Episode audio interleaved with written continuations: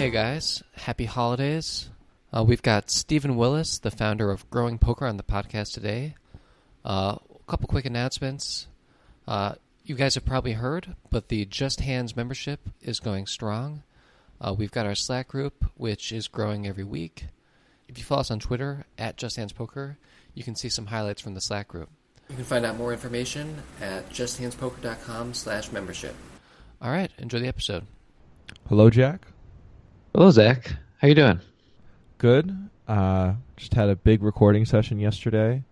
Uh, haven't been thinking about poker that much over the last week, but that's all about to change in a few minutes. We have another musician on the podcast today. I think th- this is a first. Three musicians. Uh, we have Stephen Willis. Uh, how are you doing today, Stephen? I'm doing great. Thanks for having me on. Yeah, of course. So, Stephen, we'll we'll cut right to it. Uh, we want to talk some poker. We hear you have a hand for us.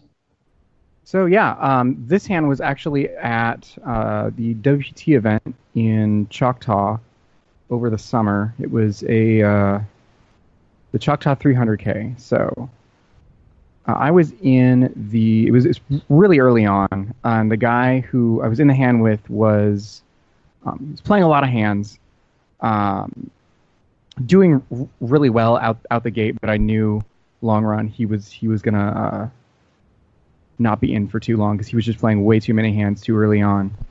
So At, at the Uh, time, I of, w- oh sorry. go ahead. Uh, at, at the time of this hand, about h- how long specifically have you been playing with him? Like a few hours, thirty minutes. I want to say it was about an hour and a half. I think it was either like just before or just after the. No, it, it, in fact, it, it was right before the first break. Got it. And would like half of hands be in the ballpark of how often he was voluntarily putting money in the pot? I would say yeah, for sure. Okay. So um, I was under the gun plus one. I, I, I ended up raising to about three. I, I was raising a little bigger in this tournament, so probably three and a half to four times the size of the big blinds. And it folded around to him. He was in the big blind and called. Okay. Uh, what what were the the stack sizes? No, they are they, they were 50 100. So I raised uh yeah, to about 4 4 uh, 4x uh, 425 Okay. and he how much go did, how much did you have behind? So like what are the effective stacks between you two? I had uh, 7.5k and he had around he, he had me covered I uh g- gonna say he had around double. Okay. Um, Okay, well you're you're the effective stack, uh, and the starting stack was 10k, I think the starting stack was 8k. 8k. Huh. Okay, So this tournament's actually a fairly shallow one, even though it's like. So you said this was like the Choctaw main. It's the it was the Choctaw 300k. Okay. And okay, yeah. So an hour and a half in, seventy-five big blinds. I guess that's that's not that shallow. Uh, how, how many players were in the field? Just kind of curious. Uh, let's see if I racking my brain here.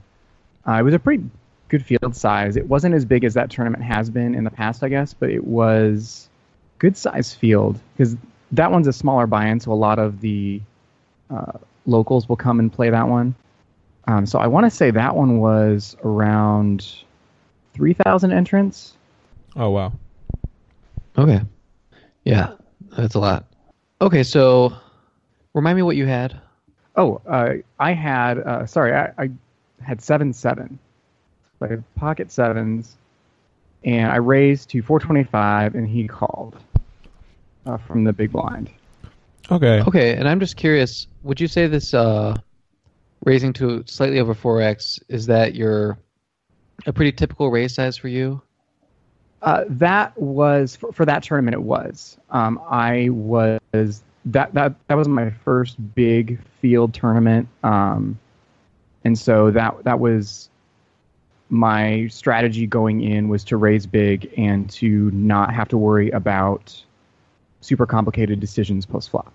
Were you doing that like from to kind of maximize expected value to just kind of have more fun? Like what what was what were some of the motivators behind you know not having complicated decisions post flop? Um, well, I knew going in that I was going to be, you know, super nervous. Going to be my first, uh, you know, big field live tournament. So it was, yeah, probably way to maximize EV um, against against players who were more more experienced for sure. Okay. I mean, I mean that's definitely a legitimate strategy if you're if you're feeling nervous and you you want to simplify things and shorten the effective stacks or shorten the SPR heading to the flop Mhm. to raise larger with a strong sizing or, or a strong range makes sense. Uh, I think sevens, if you're going to be raising this big from early position, uh, sevens has to be kind of towards the bottom of your opening range. Oh, for sure. Uh, but I think that I think sevens is you know totally fine within that the context of that strategy.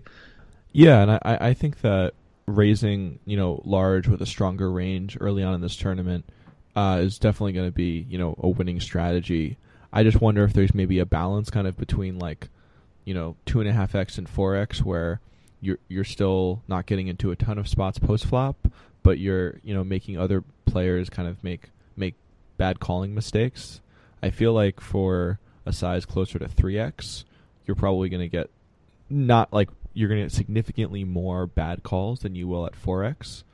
Um, Oh, like yeah. Not not proportional to the 100. So I I would guess that probably a little bit lower. Uh, you're not going to get into that many more tough spots. You'll get into a few more, but you'll you'll really maximize EV. Just you know the next time you play you know a larger field tournament and are in the early stages. Oh yeah. Uh, well, well, anyway, the the flop came great for me. It was uh, 10-7-3, giving me a set. And, Okay. Uh, Ten seven three rainbow. uh, Or- yes. Yeah. Oh, okay. 10-7-3 rainbow. Well, that's lovely. No, it it was awesome. All right. So, So- did you decide to bet or did you want to slow play check raise type of thing or check I- call? Considered that, and I think if I were playing in a, if I were were were more comfortable and experienced doing live, uh, you know, a large event like that at, at the time, I probably would have um, definitely considered slow playing it. But uh, the big blind checked, and I ended up raising to uh, twelve hundred, and then he uh, he called me. So is that like- right. I, and I forgot you were in position. Just thinking that you were the earlier position raiser. So Oh, yeah, obviously no. check ra- check raising is not an option here. So I, I think absolutely betting is the right call. To me, it seems like maybe a bit of a large sizing, considering the board texture. Uh, there's not a lot of draws. I think he's very likely to stick around with, and he doesn't have a ton of top pair. So I guess if we can if we can get him to hang around with some of his ace highs, that's going to be really good for us. And I think betting sort of close to pot, you know, we we will fold out a lot of his ace highs and maybe some of his, you know, fours, fives, sixes that might have called one street. Yeah, I also I, I think you know taking the reads that you have before. If if if this guy has let's say around fifty percent of hands in this spot, closing the action, playing really loose thus far, you know the vast majority of his range on this board is going to be air. So I I think you want to kind of value target like the ace highs and the small pairs. Uh, because you're just going to have so many, so few like value hands that you can get three streets from. Uh, I think once he calls, then you know on a lot of runouts you're going to want to value target more the top of his range. But when ranges are still really wide on the flop, I think you want to try to get value from yeah a wider range of hands. And so you said you've been playing with him for an hour and a half at this point, and he's been playing a lot of hands. Has been has been playing aggressively? Has he been you know not getting to showdown a lot, or has he been playing fairly passively and just making a ton of hands or something? very aggressively. Um, I, I- definitely the, the reason why he was so success, successful early on is just because his aggressive style w- was just kind of was hard for a lot of the other players to play against that because they were um, th- th- this, this particular table was, was a lot of, a lot of older, a lot of um, locals who just came to play in, in the WPT event. Uh, so his his aggressive style was very was was uh, very effective against them, but e- even knowing that it was just he, he, he was just playing way way too many hands. He, he, he this guy thought he was you know like Gus Hansen. Um, Was he definitely not a professional? no, definitely not. I, I don't remember exactly what he was doing. There there, there were a few things uh, that I, I, I just remember specifically about him. He, he he pretty sure he was like 21 and, and was just you know thought he was all that. Well, we've never been there. Well, Uh, and then then I definitely like betting a sizing on the flop that's smaller, not only because we want to value target sort of his ace highs, which given this player type, I think he's a lot more likely to call with a hand like ace high if we bet half pot. But I also think we're going to really tempt him to, you know, just raise us with his air. And we have we have the type of hand where we're really comfortable getting into the game of like, you know, I dare you to, you know, raise me and try and, and get me off of this because obviously we're never going anywhere on any run out really. So, yeah, I, I really like betting around half pot, uh, and I think this player is going to be really tempted to raise just because you know as the early position preflop raiser, you're going to have a lot of hands that one, you know, haven't made a pair, and your one pair over pair type hands, you might you know think that you're scared money and he can get you you know to lay those down if he's you know sort of an arrogant young player. Yeah. Yeah, no, I, I like it. I think um, it, it's it's hard it's hard to say in the moment. I think half pot's definitely a good a good ballpark. In these spots, I like doing. I've talked about this podcast before, but making kind of like a fuck you bet, where I feel like a quarter pot bet is going to be you know re-raised at a much higher rate than is proportional to the sizing difference between half pot and like quarter pot. But Yeah, I just I personally think that a quarter pot just looks so strange that it's likely to sort of turn on some alarm bells. Like no one bets a quarter pot, and so you would have to have some sort of reason for betting a quarter pot. And I think this is the type of player who maybe is more likely to pounce on ordinary weakness rather than like unordinary weakness. So I, I wouldn't like that in the spot. Yeah, no, no, I I agree. I guess with, without history against this player, I I, think I I agree with you. Jack Halfpot's going to be better. Yeah, and I, I think my, my attitude at the time was definitely just um, let let's shut this down and just just take the pot down. So I, I was even surprised by by his call there. Just in the moment, my I, I, I- I was just ready to to end, end, end that hand. Well, hold on, hold on.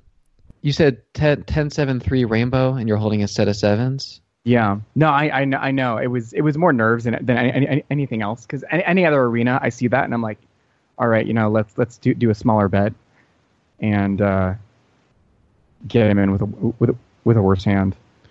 Well, I, I appreciate your honesty and I, you know, I know you're an experienced player and you know uh, that you shouldn't, you know, let your nerves affect your decision making to that degree. Uh, Yeah.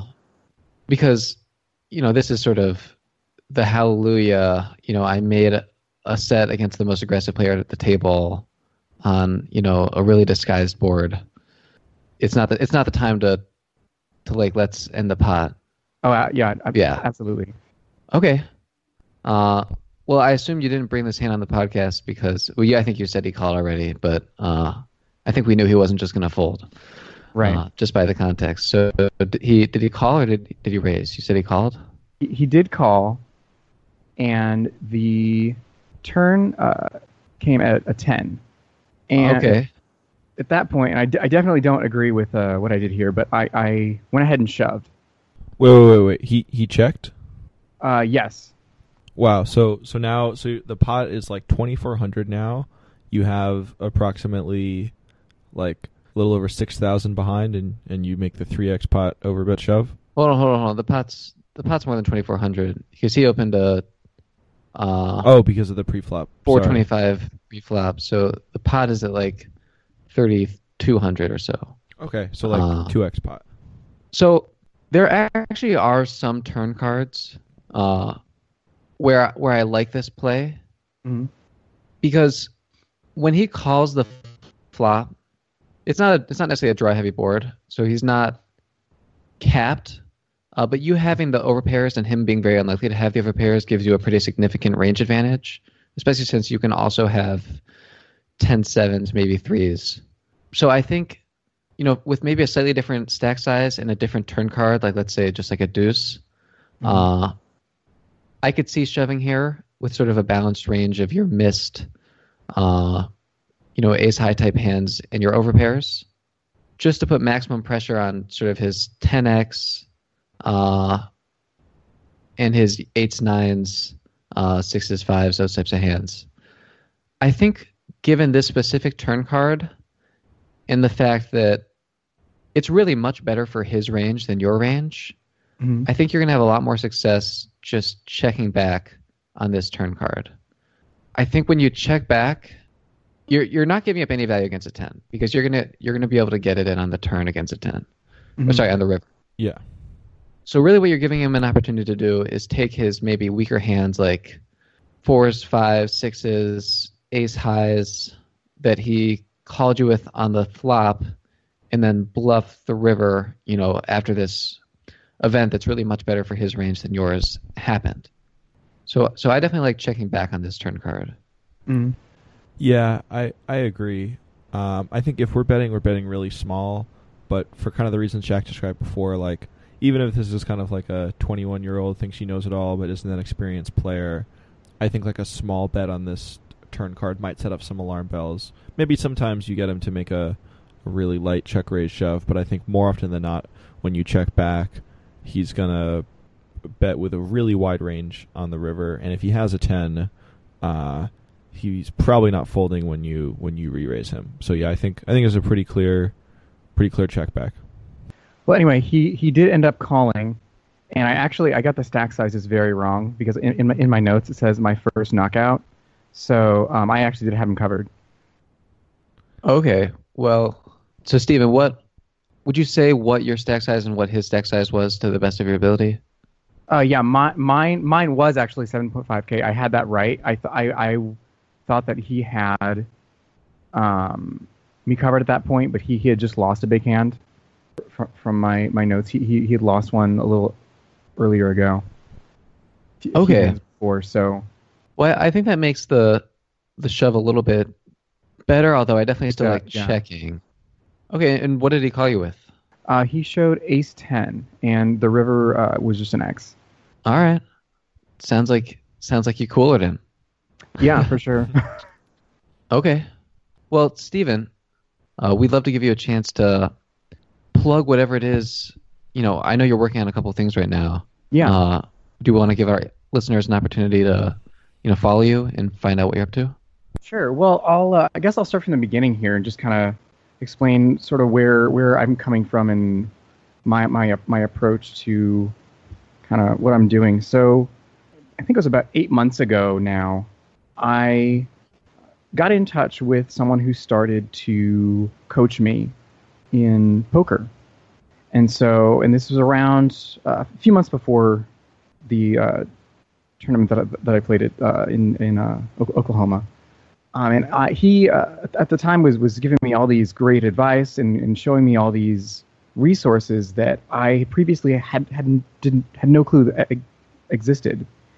And around that time, I was really because I'm I'm a web developer, so around that time I was thinking, you know, hey, uh, it'd be awesome to have a poker website that had links to all of these resources that you know players could go and you know find you know a YouTube channel of you know professional who you know do, doesn't necessarily is, isn't really put out there by by the poker media a whole lot because you know of course to their credit they they want to promote uh, th- their resources you know like uh, card player is a good example. You know they've got their card player poker school and all this other all these other great poker resources but um, they're not always the best. And so I thought it'd be great to have a website that you know players could go to and you know get all this training, all the, all these resources. And uh, more recently, I- you know, I along with that idea, I, I thought you know it works with poker news as well. There's a lot of poker news resources out there. Uh, a, lo- a lot of poker news, uh, since from from researching, I found out is very uh, regionalized. You know, you've got you know got, you've got poker sites that are that are you know, reporting on the U.S. poker, and then others that are reporting um, on legal issues around the world. Like on the online poker report does some fantastic work on l- legal stuff, but but really finding all this news as a player, as somebody interested in, in poker, uh, you you almost have to read every source out there to really get the best news. So, uh, taking those two ideas together, uh, growingpoker.com is the new website that I just put up last week, and it seeks to you know link to all of these great news articles related to poker around the web from all different sources, and then as well as resources, which uh, I'm still working on on the resources part, but uh, eventually I'd like to bring in and just all these different resources from you know Grips YouTube channel to you guys. So uh, that's kind of what I'm I'm lo- looking to do, and I think the name Growing Poker really um, my, my my goal is really to just do what I can to support the game. All right, Stephen. Well, you know, we don't want to keep you any longer, but I look forward to seeing, you know, what what comes of growing poker, and I, I hope you, you know, accomplish all the goals you've set out, you know, in that in that realm. I think is really awesome. Yeah, well, thank you so much for having having me on. It was it was a lot of fun. Yeah, thanks for coming on, Stephen.